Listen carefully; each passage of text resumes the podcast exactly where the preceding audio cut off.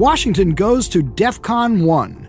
That may be the only way to describe the impact of the decision this week by Justice Anthony Kennedy to resign from the Supreme Court. Given that Kennedy was often the critical swing vote on a deeply divided court, the confirmation battle over his successor is certain to be a battle royale unlike anything Washington has seen in decades. There is much at stake the future of abortion rights, gun rights, gay rights. The list is endless.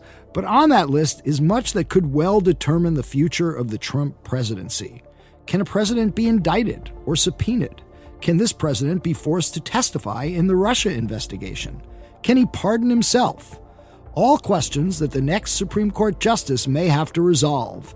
And as the Trump White House culls its list of possible nominees, what, if anything, can Democrats do to slow the process down or even block Trump's ultimate choice? We'll discuss that with a senior Democratic strategist who has been through multiple Supreme Court battles. And we'll also talk about the stunning news about the upcoming summit between President Trump and Russian President Vladimir Putin on today's episode of Skullduggery. There is absolutely no collusion. I didn't make a phone call to Russia. I have nothing to do with Russia. Everybody knows it. Because people have got to know whether or not their president's a crook. Well, I'm not a crook. I told the American people I did not trade arms for hostages. My heart and my best intentions still tell me that's true, but the facts and the evidence tell me it is not. I did not have sexual relations with that woman. The British government has learned that Saddam Hussein recently sought significant quantities of uranium from Africa. How many times do I have to answer this question? Can you just Russia yes no is a it? ruse. I'm Michael Isikoff, Chief Investigative Correspondent for Yahoo News. And I'm Dan Klaidman, Editor in Chief of Yahoo News.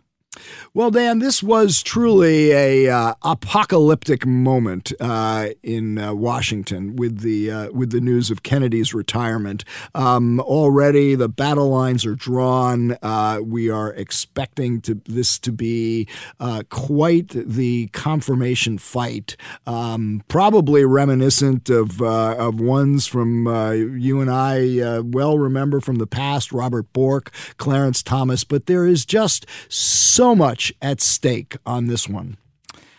Yeah, uh, I mean, I think this is the most consequential um, Supreme Court uh, nomination in in a generation, at least, and mostly because, or entirely because, uh, it uh, will likely uh, change um, the ideological um, balance of the court, and we um, are living in a time uh, when the court is really polarized, um, and so uh, the likelihood of a um, uh, of, a, of, a, of a justice um, who is kind of the swing vote on the court and can kind of go either way, be ideologically flexible, um, is just less and less likely. Um, these nominees are so carefully vetted.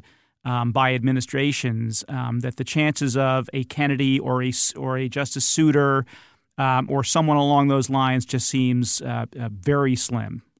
Right. And, you know, when you think about it, look, Kennedy was a Reagan appointee. He was a conservative, but he was sort of the one guy on a divided court that um, uh, that liberals or progressives would have a chance at getting uh, uh, getting his vote. Um, uh, you know, going into every big Supreme Court issue uh, argument, um, you pretty much know that when it's ideological, when it's political, uh, you've got four liberals uh, on there that are reliable votes, and you've got four conservatives that are going to vote. Um, uh, against you if you're a progressive or a liberal. Uh, Kennedy was the one guy who um, you you would craft your arguments uh, to get. Um, actually, on either side, he was the one who could be the flipper, as he was sometimes uh, uh, you know derided or uh, uh, mocked for being because he could he would change his position or he'd be open to an argument. So if we have a uh, uh, uh an ideological conservative who comes in who's not viewed as open to persuasion in the way that Kennedy is, that really does change the dynamic of the court. Absolutely, and you know, Mike, the the best evidence that that everybody thought that. Um, uh, Justice Kennedy's vote was pretty much always in play. Um, is not uh, just how the the, the litigants um, would uh, would try to win him over, but the the other justices themselves. I mean, I've sat in um, Supreme Court oral arguments when uh, a justice from one side or or the other side of the political divide um, would would say things like, "Well, as as uh, as Justice Kennedy has said," and they, they would quote him, trying to play to his vanity, I guess, so they could so they could win him over. Um, and you just don't see much of that anymore. I, I, have to say, I'm very excited about the conversation we're about to have with uh, Ron Klain, who you and I have known for a very long time. I think I start started covering him when he was. Uh, the chief counsel to the Senate Judiciary Committee under Joe Biden uh, when he was 27 years old and then went on to become uh, Bill Clinton's judge picker um, and has been a, a strategist um, in Supreme Court nominations. Um, you know, ever since then, you know, for you know close to thirty, you know, probably thirty years or so, um, and so it'll be very interesting to see um, how how Klain um, uh, talks about what is clearly going to be a a real uphill battle for the Democrats to try to block, you know, uh, Donald Trump's nominations. Uh, if anybody, if anybody can make, um, uh, you know, can figure out a strategy, and I'm sure he's doing this with uh, with Senate Democrats, it's Ron Klain. Um, but it's it's not going to be easy. Right. And after Ron, we've got uh, David Sanger of the New York Times, who's got a new book uh, uh, out, The Perfect Weapon, about uh, uh, cyber attacks and uh, what the U.S. government has done or hasn't done to try to prevent them and respond to them. A fascinating book in light of the ongoing questions about Russia and Russia's attack in the elect in in uh, 2016. And this comes as uh, we've just learned uh, that there's an upcoming summit uh, between President Trump and and and Vladimir Putin in Helsinki. That's going to be quite fascinating, especially because we learned once again from the president's tweets that he still doesn't accept what everybody in the U.S. government and the intelligence community has told him that Russia attacked and influenced our election in 2016. He still seems to be resisting that um, uh, unanimous conclusion from the uh, U.S. intelligence community. Well, we'll see if the uh, if the if the Putin Trump bromance uh, lives on in Helsinki. Not the most romantic city in the world, but you know, we'll see. Let's get to our uh, first guest. We are now joined by Ron Klain, uh, a Washington lawyer and um, veteran of Democratic administrations and Congress, who I, I, guess has been involved in just about every uh, Supreme Court nomination uh, for at least the last generation. Um, uh, and uh, surely will be involved in uh, this one, the resignation of Anthony Kennedy, which uh, was a real earthquake um, in Washington. So, welcome, Ron, um, to Skullduggery. Uh, we're really happy to have you. I'm happy to be here. Thanks for having me. L- let me just start by just to put this in a little bit of, of histor- uh, historical perspective. Um, would you say, uh, given the ideological makeup of the court and frankly how polarized it is, uh, that this is the most consequential resignation, Supreme Court resignation in your lifetime? No, I would say it's on a par, though, with the resignation of Justice Powell uh, 31 years ago, which is how we got Justice Kennedy in the first place. Uh, Lewis Powell, like Kennedy, was kind of the middle balancing vote on the court with a little tilt to the right um, uh, in the Burger and Rehnquist courts. And, um, and he stepped down in the summer of 1987. Uh, Ronald Reagan, very popular Republican president, nominated a supremely credentialed federal judge, Robert Bork, and the Senate voted him down. Uh, I think kind of beat the odds to vote him down. Uh, you know, people thought that the Democrats couldn't stick together, couldn't take him down. They did. They stuck together. They got six Republicans to defect. Uh, judge Bork was defeated. And uh, as a result, President Reagan was forced to go to a compromise candidate, just Judge Kennedy, Justice Kennedy, ultimately. And I think that's the situation, the same situation we're in now. Kennedy then has filled the seat for the next 31 years, and now once again the pivotal seat on the Supreme Court is up to be filled. And the big difference, of course, is the Democrats don't control the Senate right now. So that leaves open the question of what the Democrats can do to stop a Trump nominee. How much leverage do they have? What should be their strategy going forward? Obviously, it is better to have more votes than fewer, and it's better to be the people who set the hearings and drive the process. No question about it. And that's the advantage the Democrats had in 87. But keep in mind, in the end, they beat Judge Bork by, I think, a 57 to 42 margin with some, uh, so some room to spare. And it really came down to the same thing this will come down to now, is making a case to the country, a case powerful enough that it dislodged Republican votes. Six Republicans defected from Ronald Reagan in 1987 and voted against Bork. They're going to have to make the same kind of case now about the person that Donald Trump nominates uh, if they're going to have the same kind of success in 2018 that they had in 1987. So, so Ron, it doesn't sound like like you uh, you think that there are uh, any significant kind of parliamentary uh, uh, maneuvers that could block a nomination. I mean, the, the Democrats don't have uh, the filibuster anymore since the Republicans changed the rule. Um, I've read some stories that suggest that the that there's at least a very long shot possibility that the Democrats could uh, essentially shut down the Senate by refusing to vote, denying the Republicans a quorum, although there's debate about that, but does not seem likely either. You think it, it really is about persuasion and, and, and, and not more than that? I, I do. I mean, after all, I, I think the Democrats can and should try any parliamentary trick they can. I think if they can try to deny a quorum, if they can try to shut down Senate business, but I think it's a mistake to believe that that's going to stop Mitch McConnell. If the Democrats deny a quorum, the Senate will just change the quorum rules and say you don't need any Democrats to make a quorum. If the Democrats shut down Senate business, Mitch McConnell will say, fine, I don't really care about any of this business. We're not going to pass some post, post office naming bills. Fine, I don't care.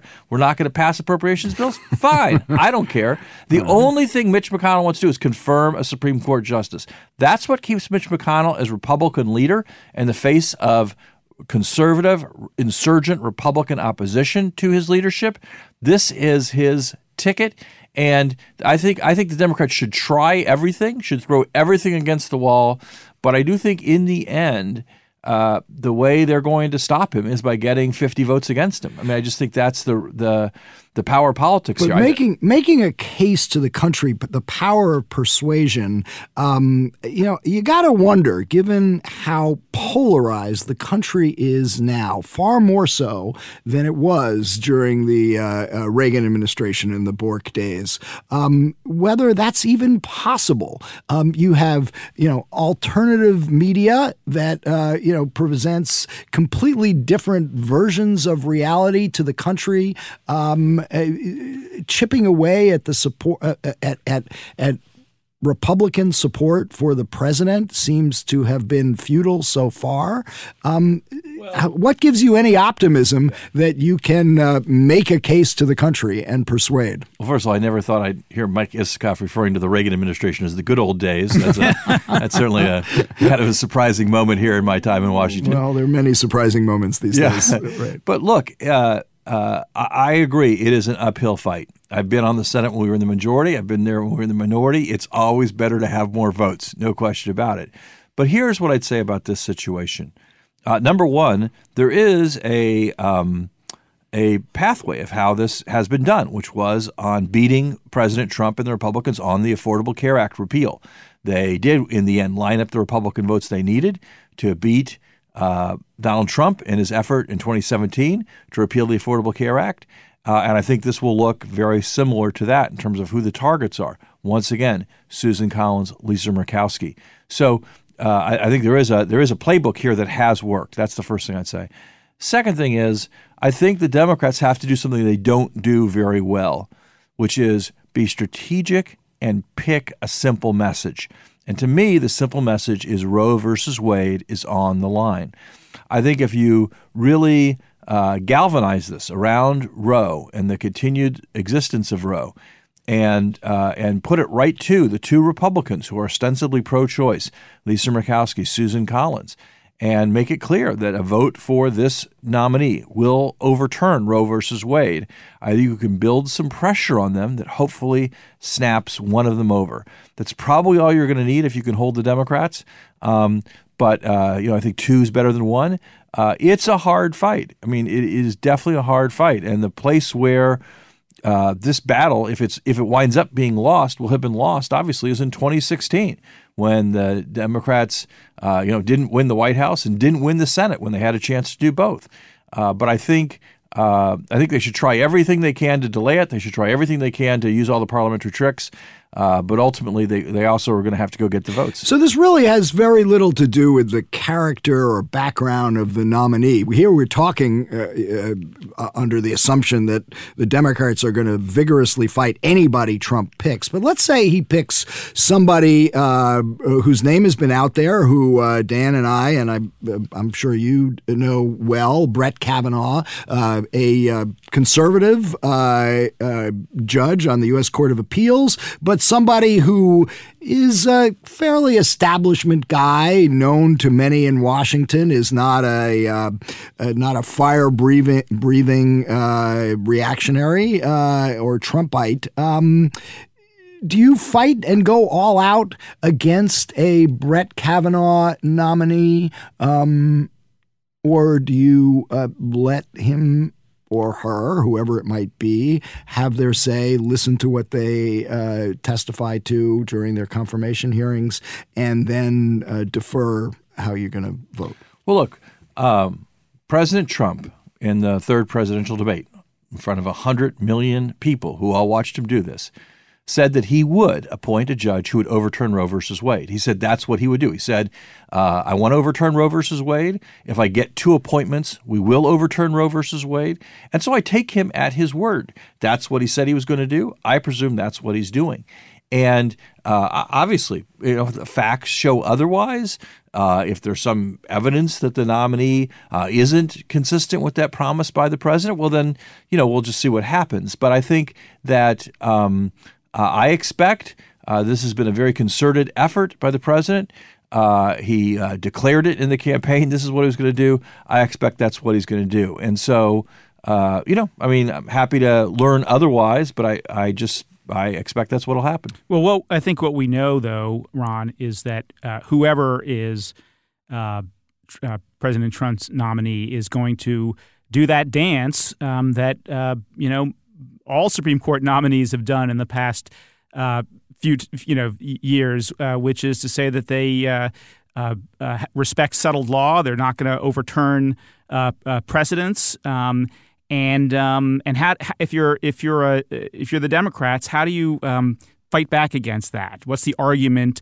because that's the kind of thing that Susan Collins um, can um, you know can say, okay, well, um, the issue for me is is that uh, uh, Roe versus Wade is a settled law, and the nominee says that uh, he's going to respect that or she's going to respect that. Yeah, so I don't think that's good enough. Um, and it's interesting because for the Republicans on Democratic nominees, that has not been good enough. Most Republicans, the overwhelming majority of them, voted against uh, Justice Kagan, voted against Justice Sotomayor because they refused to make the affirmative statement that they believe that the Second Amendment was applied against the states via the 14th Amendment. And they both said, I have an open mind on this. They both said, I'll consider it when it was presented. Uh, but they wouldn't say, I am deciding right now that this issue, not decided by the court, uh, should be decided this way. The Second Amendment should be applied against the states. And uh, and I, and I have to tell you, the Republicans held the line on that, and most Republicans voted against both those nominees. So I don't think it's unprecedented for uh, a senator to say uh, it's not just good enough to tell me that you have an open mind or you respect precedent. I'm looking for um, to know, uh, particularly in the face of a presidential commitment, that he's promised to pick someone who would overturn this decision. That unless you have some reason to believe that the president is lying, or some reason to believe that the president isn't following through on that commitment, you have to kind of take that for what it is. Now, last thing I want to say on this is um, well, I've been obviously focused, as I said, I think the Democrats should on choice and, and Roe. Uh, as you guys both know, as veterans of this process, a lot of other issues do come up. And the, the quality and the character of the nominee and his or her answers do play a big part in this. And so Um, there are always some wild cards in this process. There's always something, and that also uh, remains to play out.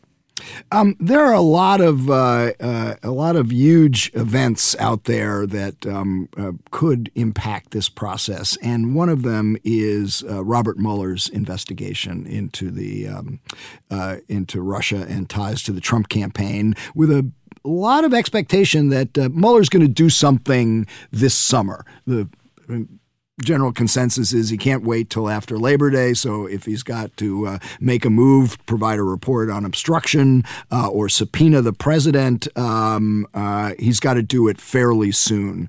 Um, and um, a lot of reason to think that's going to be, you know, that could end up as a Supreme Court issue. Can the president be subpoenaed? Can he be indicted? Can he uh, pardon himself? Um, uh, how do you see the Mueller investigation playing into the upcoming battle over the Supreme Court? Well, I do think that the very first question this nominee should be asked before their rear end really hits the chair uh, by the first Democrat who gets to ask questions, uh, will be Senator Feinstein, should be uh, did anyone in the administration, did the president, did anyone in the administration ask you your views on these questions, ask you your views on Mueller's jurisdiction or uh, the exemption of the president from potentially being indicted while sitting or the definition of obstruction of justice or anything or, related. Or a, or a president's pardon power. Can he pardon or a president's pardon, his power, part of pardon, oh, this whole list of things. The first question the nominee should be asked is whether or not he or she were asked these questions by the administration. And that's not a question the nominee should be able to dodge. There are these, as you guys mentioned, these uh, kind of accepted historical dodges about not giving away their judicial philosophy or how they'd rule on cases.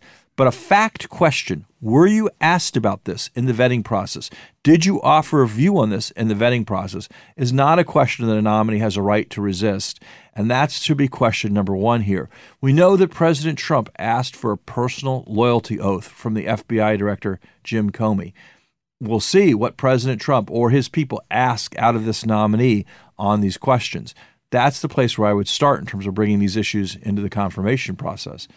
Um, I think the second thing they will be trying to probe the nominee on their substantive views on these questions. And some of these nominees have written about this topic before. Judge Kavanaugh, for example, has has written about some of these uh, some of these issues before. What's he said?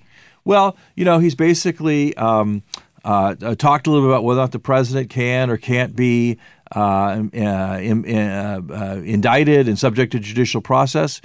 he was also, as most of your listeners know, was a member of Ken Starr's. Right. Yeah, I was just going to say and, he was a deputy to Ken Starr yeah. who took the position that the president can be yeah. indicted. Yeah. Right. So, so I think I think uh, I think it's I think it's incumbent on uh, I would hope both sides in the Senate, but more realistically the Democrats, to to uh, push the nominee uh, first on what they said or didn't say to the administration about this, and second on on their views. Now, look, I think this is also a wild card in this process. There were reports after the Gorsuch nomination that when Judge Gorsuch just lightly rebuked President Trump in his confirmation hearing and said he didn't like the way Donald Trump had criticized sitting judges, that Trump said to some of his aides that they should withdraw the Gorsuch nomination in the middle of his confirmation process.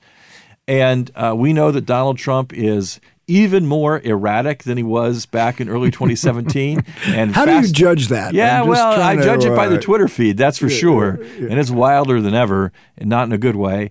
And so I think it'll be interesting to see how this issue plays out over the confirmation process, what the nominee does or doesn't say, what they were asked or not asked, and then what uh, Trump's reaction to all that is when it spills out in the Senate Judiciary Committee. Yeah, you know, I, I, I just got to say uh, the, the, the Kavanaugh point is so fascinating because if he were to dodge the question about uh, uh whether the president can be indicted, um, I guess the follow up would be do you believe um, your former boss, Ken Starr, was wrong when he came to the conclusion that the president could be charged with criminal conduct. Exactly, exactly. So look, I think this each one of these people is idiosyncratic. I mean, we've been talking about them as a as a as a group. Obviously, we don't have a, a specific nominee yet, and and uh, you know the, the President Trump ran on a list of people. It's a long list, and and so uh, you know. But I think any one of them will have also specific issues and specific questions they have to answer. Ron, I want to get back to tactics for a second because I think it was you know about thirty seconds after Justice Kennedy um, announced his resignation, that you um,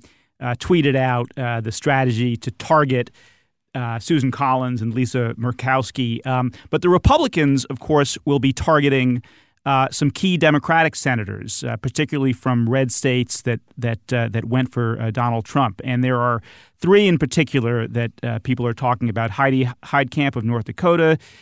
Joe Manchin of West Virginia and and Joe Donnelly of Indiana, your home state. Yes. what um, so to assess uh, uh, that, uh, do you think that that that they, you know, aren't they going to face tremendous pressure? Uh, and and it all would take one, uh, one or two of them um, to, to yeah. side with the Republicans, and, and and the Democrats have lost. So, uh, w- how do you assess that? Well, look, obviously, I think Dan, you're on to a key issue here, but let's let's look at the facts. I mean, number one, President Trump was in North Dakota last night, last night, uh, blasting Heidi Heitkamp. So, what I would say to Senator Heitkamp and Senator Donnelly and Senator Manchin is that the president has made it very clear he is going to campaign against you no matter what you do. All three of these people voted for Neil Gorsuch, and all three of them are in the president's crosshairs. He has been in to campaign against all three of them.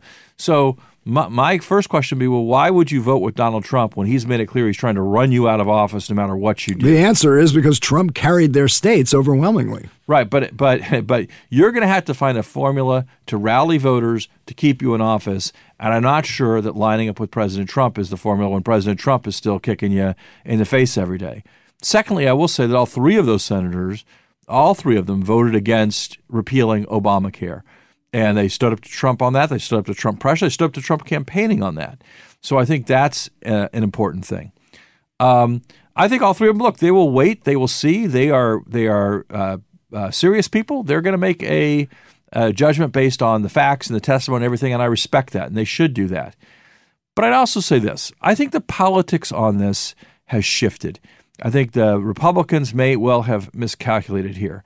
It is a fact that in 2016, and really in the decades before that, judicial nominations was more of a political issue for Republican voters. Of the voters in 2016 who said that judicial nominations were the deciding factor in their vote, three of them were for Trump for every two that were for Clinton. He won the election because of this issue, no question.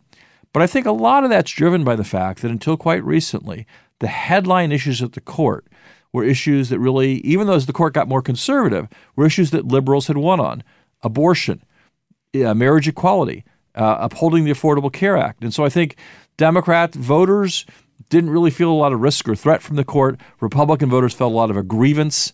Uh, aggrieved voters vote more intensively.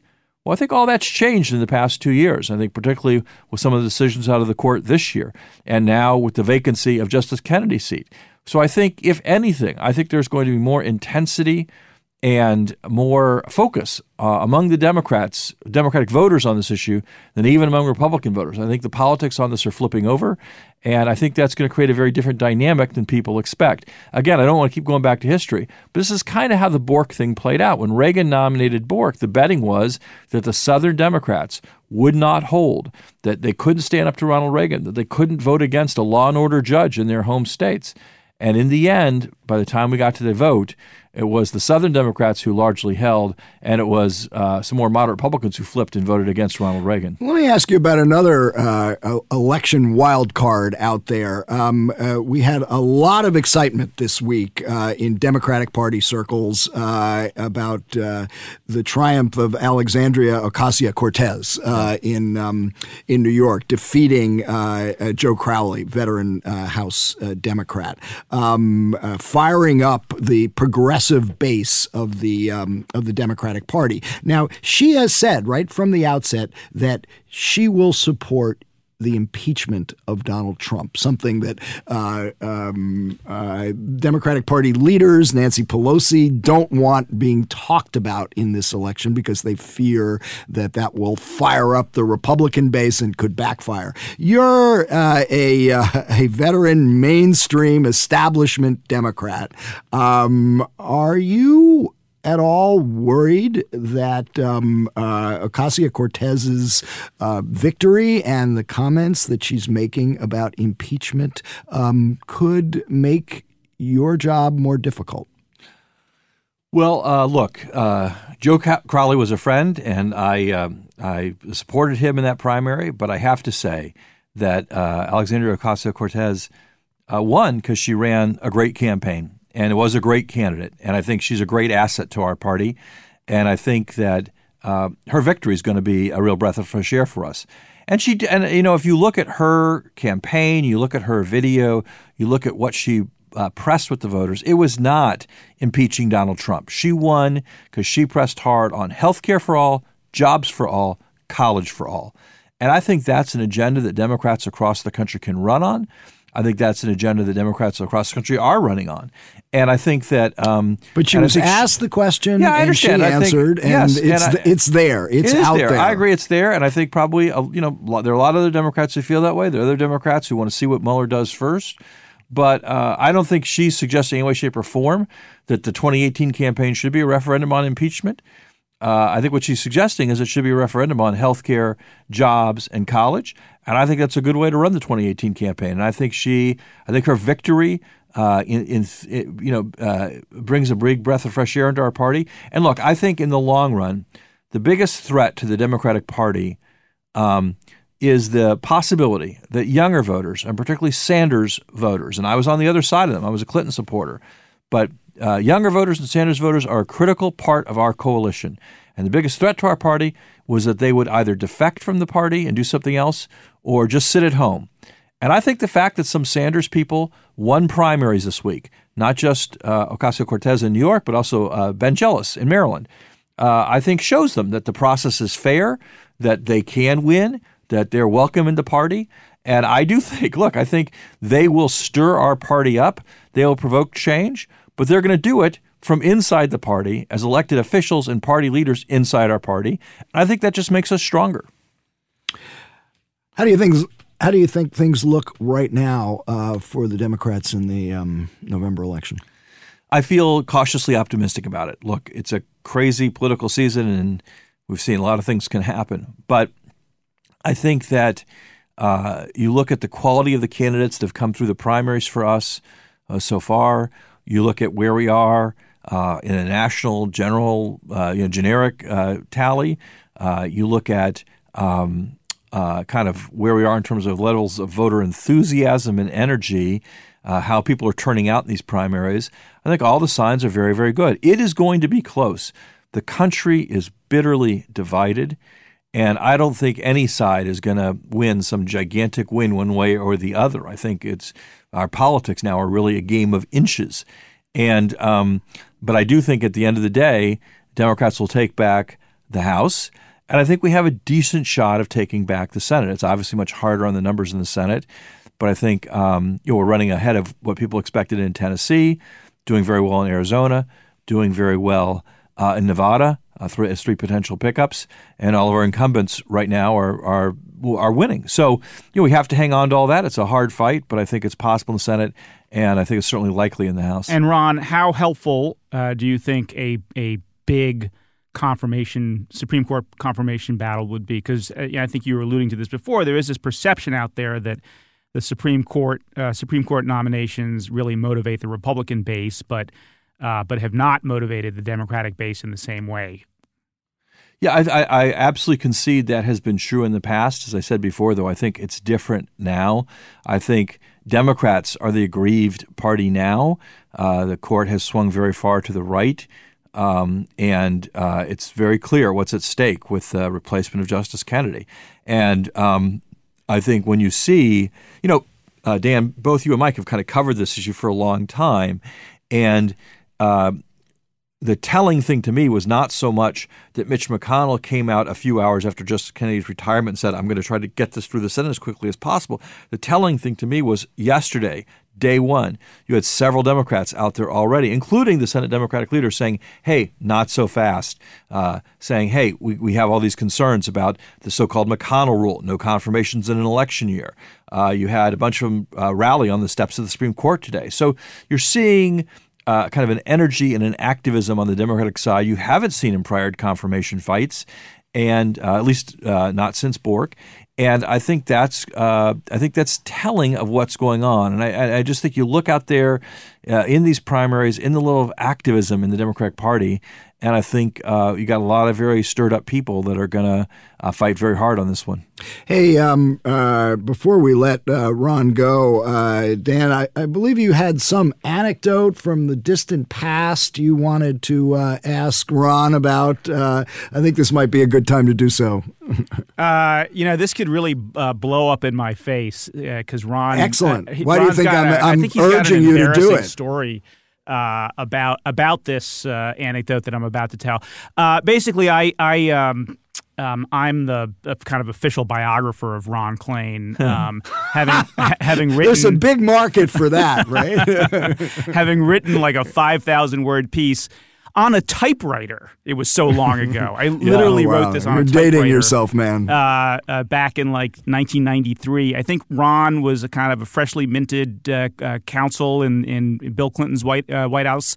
Um, and I think you were the uh, judicial selection guy, right? You were the judge picker yes, for was. Bill Clinton. Yes, it was. And yes. the story is um, that um, I think it was March of 93 um, that um, uh, uh, White, uh, Justice uh, Byron White, um, uh, was about to resign, and you had been a white clerk, um, and he reached out to you. Um, you went and picked up his resignation letter. You brought it to the Oval Office uh, to discuss and, and discuss with President Clinton strategy going forward to replace uh, Justice White, and then you know minutes later or hours later, you were on the phone with your another one of your old bosses, Joe Biden, who was the uh, uh, chairman of the Senate Judiciary Committee. So um, it was a kind of a trifecta. Um, at the kind of tender age of, I think you were 31 years old at the time. Um, and that was the lead of my story back in 1993 uh, in Legal Times. Yeah. You know, and the amazing thing about that uh, story, uh, other than it being uh, written on a typewriter and many decades ago, was that actually it's in the middle of another great Washington scandal, a long forgotten Washington scandal. It was parts of Dan's story that Ruth Shalit plagiarized for a piece she wrote in the New Republic that ultimately wow. exposed uh, her uh, plagiarism scandal at the New Republic and ultimately uh, led to a big uh, turnover there as she was uh, sacked for plagiarizing. So, Dan, that, that story that story was so good that someone stole paragraphs from it and tried to put it in another magazine. Well, I'm just sort of uh, blown away by the historical sweep uh, of this. Uh, Whizzer White, who was a Kennedy appointee, yeah. if I believe, Ron was helping to select his successor and is now trying to advise the Democrats on how to block Donald Trump's uh, nominee in in 2018. Um, and we're talking about a story about him that was written on a typewriter. And by the way, I think Whizzer White uh, was considered a, a swing justice. Um, uh, uh, maybe not in the same way as Kennedy. A swing vote. A swing. A, that's right. A swing. Justice, a swing vote. Actually, yeah, Kennedy never yeah. liked to be called uh, the the swing vote. Yeah, no, said, no one ever likes that phrase. I mean, Justice White, um, he uh, was appointed in a very earlier time, and where there's a lot less ideological scrutiny of the judges. Uh, he uh, was picked. I think his confirmation hearing was two days after he was named. It lasted 20 minutes long. They brought him in. They asked him three questions. They sent him on his way. The Senate confirmed him. So it's a very, very different era. He turned out to be, you know, somewhat liberal on some things and extremely conservative on other things. He was one of the two dissenters in Roe versus Wade. Um, and uh, you know, very conservative on a lot of other things too. And who was the justice that replaced him? Uh, so Ruth Bader Ginsburg Ruth Bader replaced Ginsburg, him. yeah. Wow, And still was, on the uh, court. who could be. Um, I mean, she's 85 years old, so I, she will hang on for dear life. Uh, but uh, there is obviously the chance that uh, that Trump will get um, yet another uh, Supreme Court um, nomination um, in in in the coming years, uh, which is. Something that I think um, uh, Democrats uh, can't even bear to think about at this At particular that point, moment. they lay across the railroad tracks. Yeah, I don't know what happens then. I mean, I, I saw on Twitter last night a bunch of people were volunteering various internal organs to keep Ruth Bader Ginsburg in good health, if that's what it took. So, I think I think it'll be a big, big effort to rally behind. Well, I'm uh, sure Justice you'll Ginsburg. donate one of yours. Uh, anyway, uh, Ron Klain, thanks for joining us on Skullduggery. Thanks for having me. Thanks, Ron. We'll be back with more skullduggery. So we are joined now by David Sanger, uh, esteemed reporter for the New York Times and author of the uh, fascinating new book, The Perfect Weapon. Uh, war, sabotage, and fear in the cyber age. Uh, David, welcome to Skullduggery. Great to be with you, Michael. Um, very timely uh, book, uh, especially in light of the news this week about uh, the upcoming Trump Putin summit. There's a lot to unpack in your book, but I want to start out asking you about a. Um, uh, a conversation you had with the president last year after the first Trump Putin summit, in which one of the topics uh, uh, of uh, between them was the Russian attack on the election, and Trump. I don't know if the word confronted Putin is right in this context, but asked Putin about it. Tell us about what happened and your conversation with the president uh, after that meeting. Well, um, the president called me from Air Force One just as it was leaving Hamburg, I was checking out of my hotel. Uh, it was the end of this uh, summit meeting, and he had just met Putin uh, a few hours before. For the first time, correct? As right, far as we time. know, despite his right. multiple uh, comments during the campaign about the close first relationship we, they first had. time we know of. Uh, right. You know, I assume if you'd found another one, you would have put it in your book. You know, right? and we we we looked, looked, believe you me. Looked, I'm sure. So. Um, he uh, he was trying to explain how good a meeting it was, and I raised the election issue. He said, "Yeah, we talked about it." And Putin told me, uh, and while he when he called up, he said this was off record. He later, later repeated this the next day on the record. He said he told me that um, he had. Uh, could not it could not have been the Russians because the Russians were so good at cyber and he said, Surely you know this, David. You know, they're so good at cyber that if they had done it, we never would have seen them. And I said, Well, you know, Mr. President, that isn't really the way this hack was designed. This was designed to be a hack that was made public. Obviously, all of the DNC documents were, you know, handed over to WikiLeaks and DC Leaks and everybody else's uh, leak websites and John Podesta's emails were were outed as well. So I said there was no effort to sort of hide that this intrusion happened. He didn't really answer that.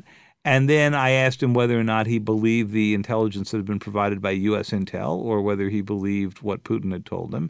And he said, well, the U.S. intel, and again, he said this in public more than once, was uh, written by Clapper and Brennan, referring to Jim Clapper, the former director of national intelligence, and um, Mr. Brennan, of course, was uh, the director of the CIA. he said, Those guys are so political. How could I believe that?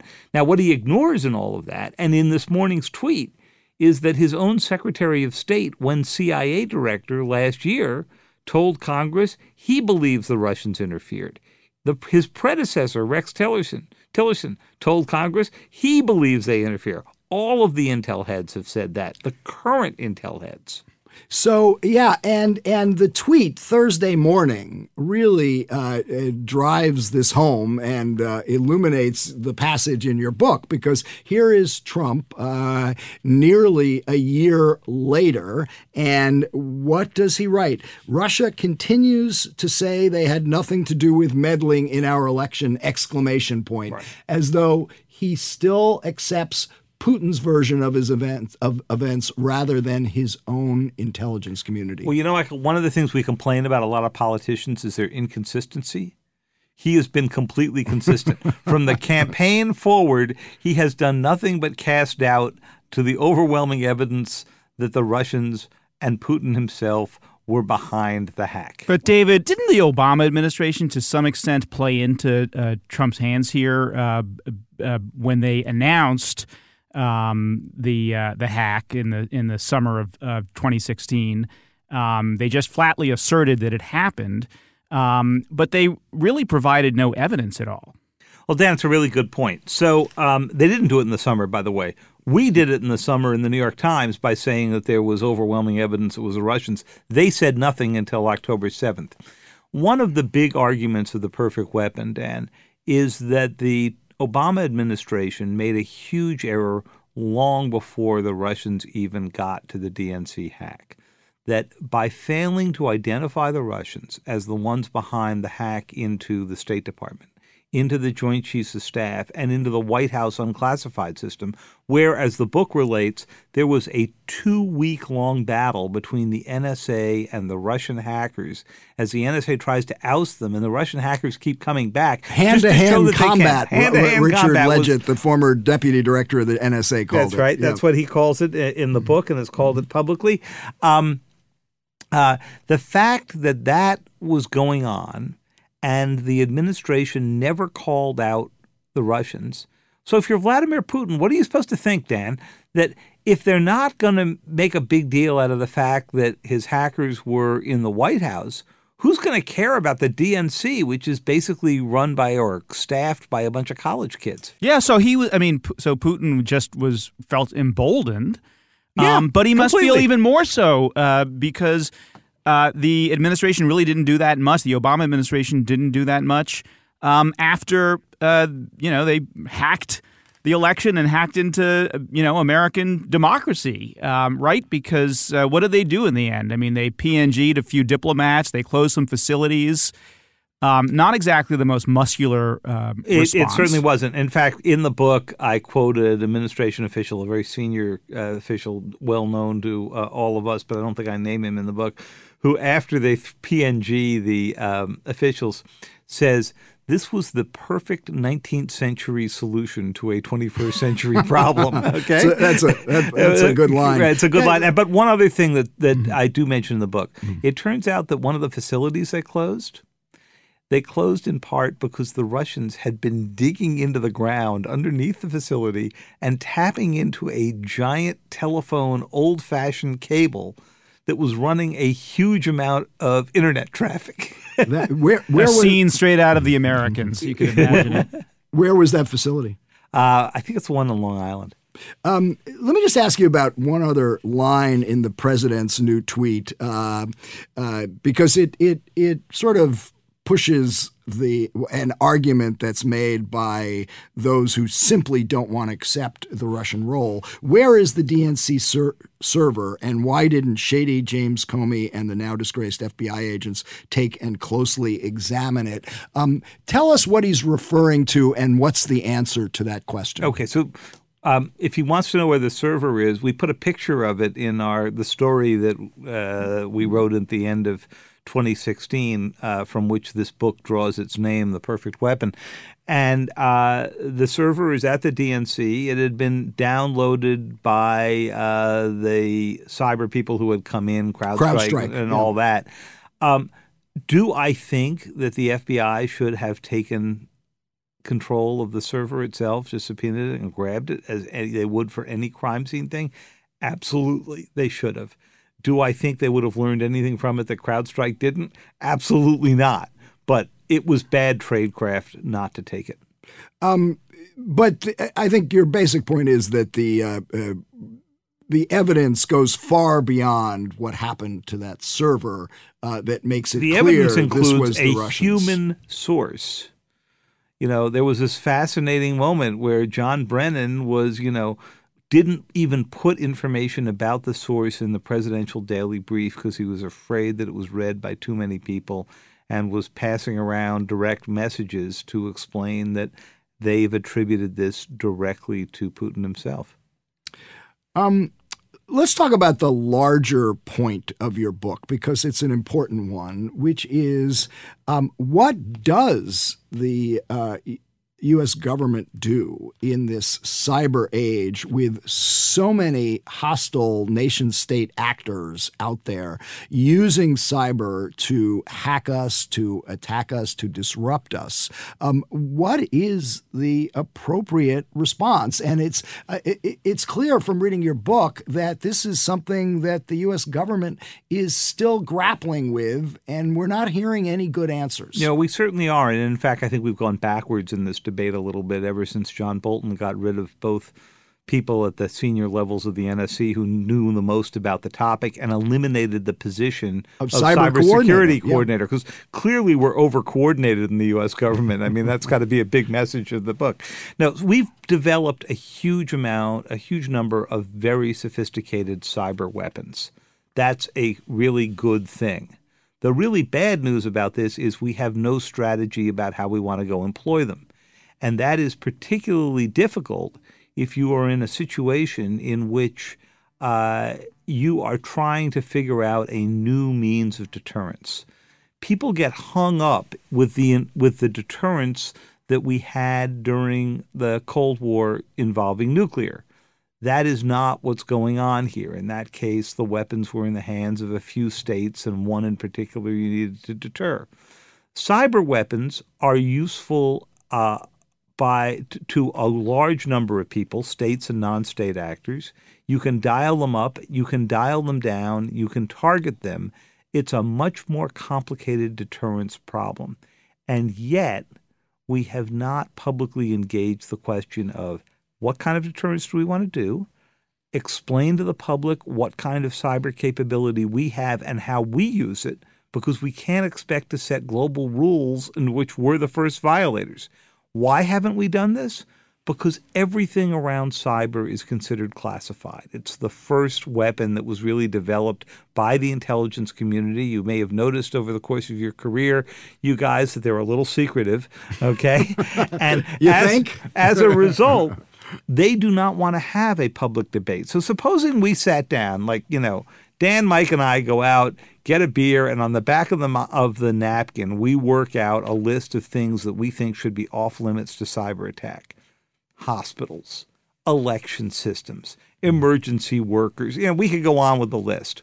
You handed that list back to the intelligence community. What are they going to say? Election systems? We rigged the elections in Italy in the 40s and Latin America in the 50s. We don't want to like sign off on never doing that. Hospitals? This book describes an operation called Nitro Zeus, which was basically to unplug all of Iran, right? Uh, if we did we go after Iranian hospitals in that, it would have unplugged the entire city of Tehran, hospitals included. Now, maybe some of them would have had backup generators, maybe they wouldn't have. So um, it's built into our war plans to try to shut down entire cities sometimes countries, so that you can win without a shot being fired. I think a lot of people don't fully um, understand that the the sort of second and third order effects of these uh, cyber attacks are actually physical, right? I mean, you know, if you go after a uh, you know the uh, the the electricity grid that that that then shuts down a hospital, people die, right? Um, that's right, and you know sometimes the first order effects are physical. I mean, the previous book opened with six years ago opened with the attack on on the Iranian nuclear plant. It was made to be a physical attack. This book describes the attacks on the North Korean missile program. Well, you know, that's an effort to use cyber to do something subtle enough that it's not going to prompt a war.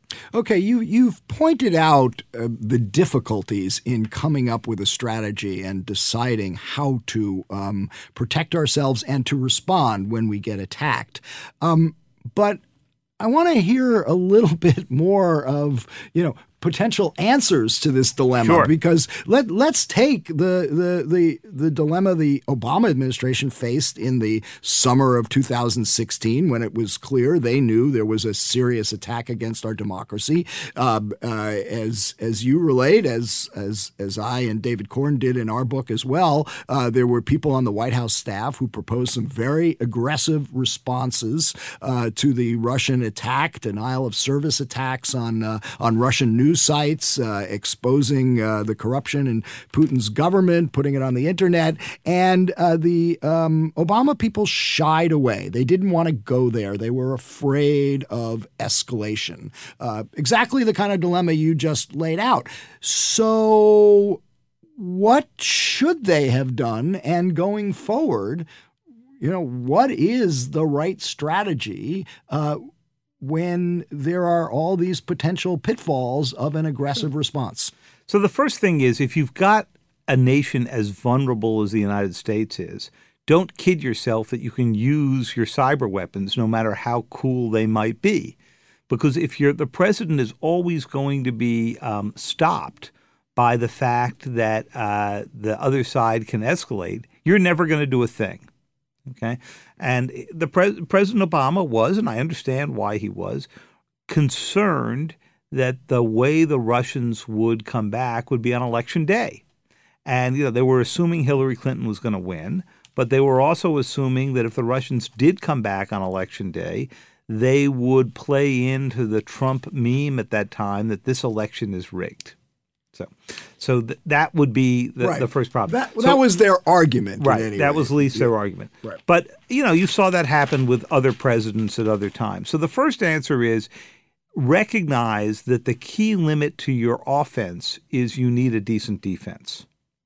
Now, Cyber Command's answer to this is, uh, as the book reveals, to go off more into foreign systems, see attacks as they are massing, and wipe them out ahead of time, preemptively. Fine, except when you wipe out that server in China and the Chinese come back at you and say they weren't putting together malware, they were putting together educational software for kindergartners and first graders, right? Mm-hmm. Mm-hmm. And you just melted their server down. So we need to have a much deeper strategic understanding of how we want to use this, when, and with what authorities. Right now, only the president can authorize a cyber operation, but there's some indication this administration wants to loosen those rules. Um, and then what the second order effects are. I believe we're going to need something akin to what Brad Smith at Microsoft calls a digital Geneva Convention. You'll remember the original Geneva Conventions were not organized by governments, they were organized by the Red Cross, right?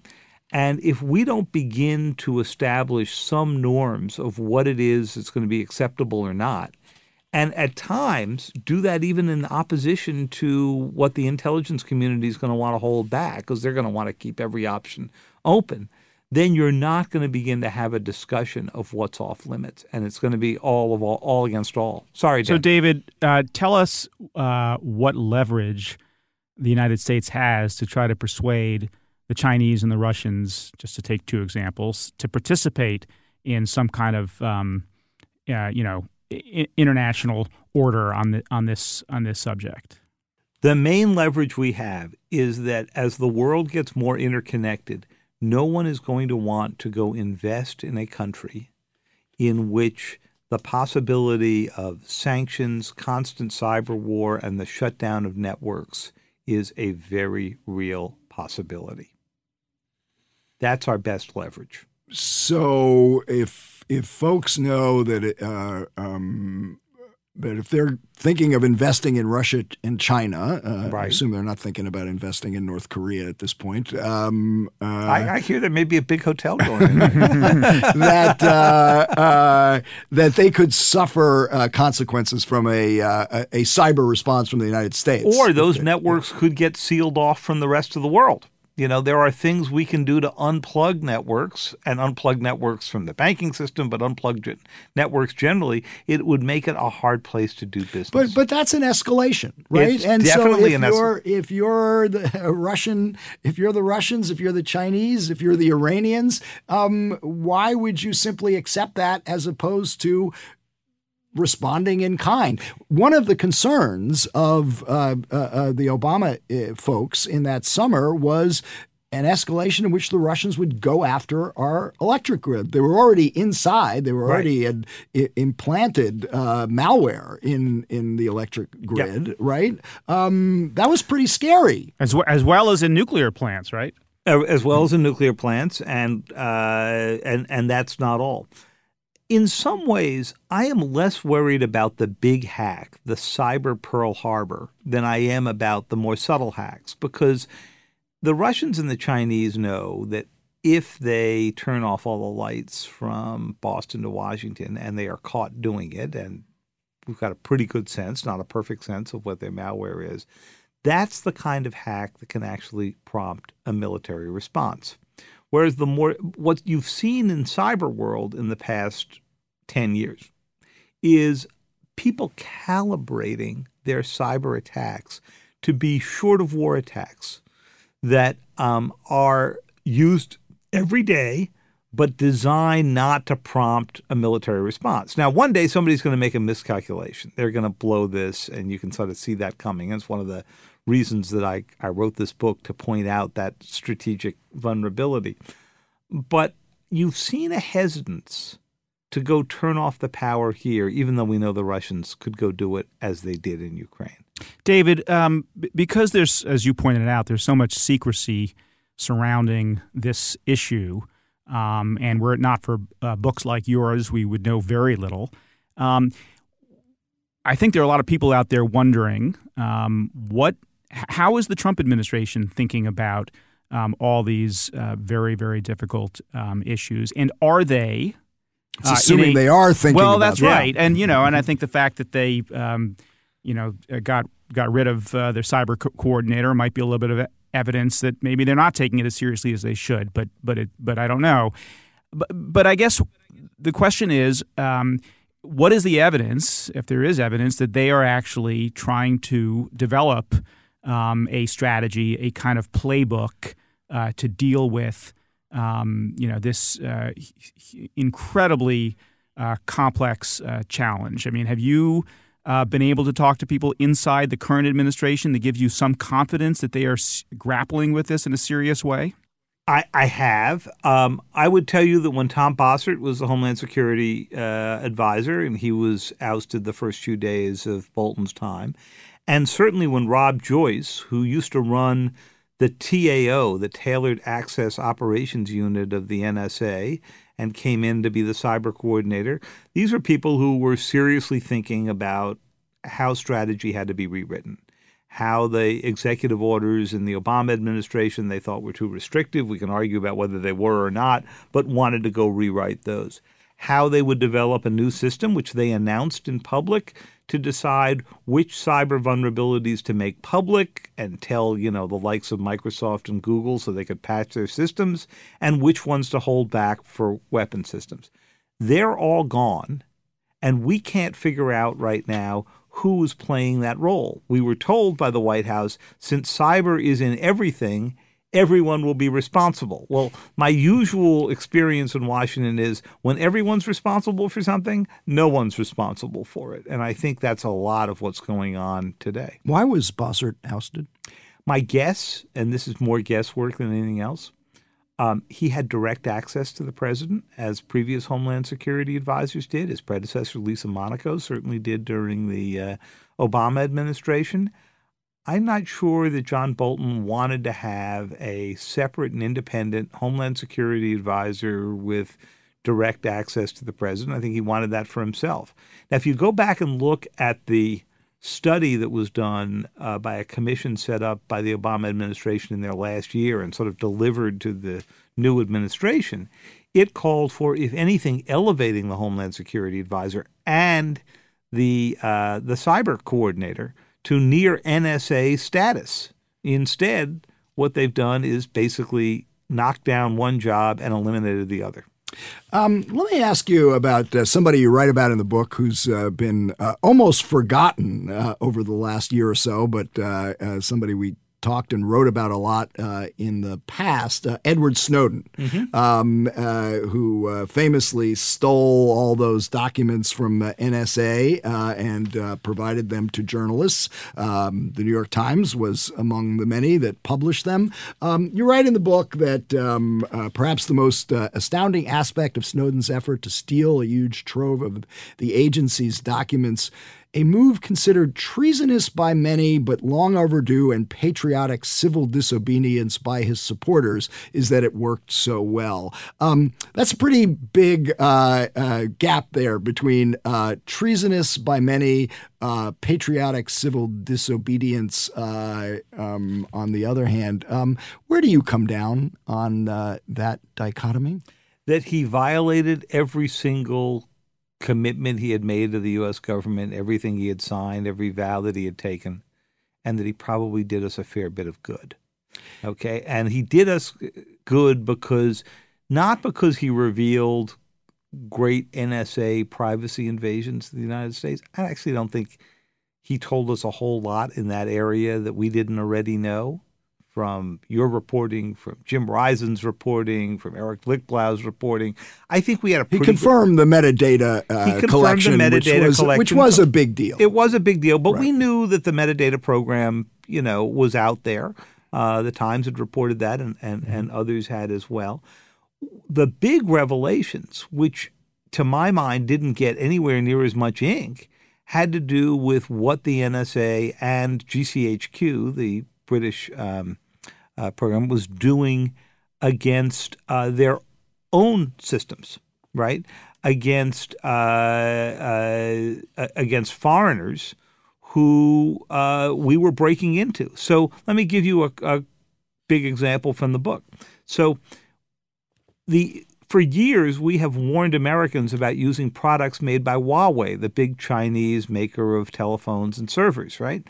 So you learn from the Snowden documents, and I describe it at some length in the book, that the NSA broke into Huawei, did everything inside Huawei that they have long warned that the U.S. would, that the Chinese would do to the U.S to try to understand how Huawei's systems worked so they could tap into them when Huawei sold them to countries we didn't care for.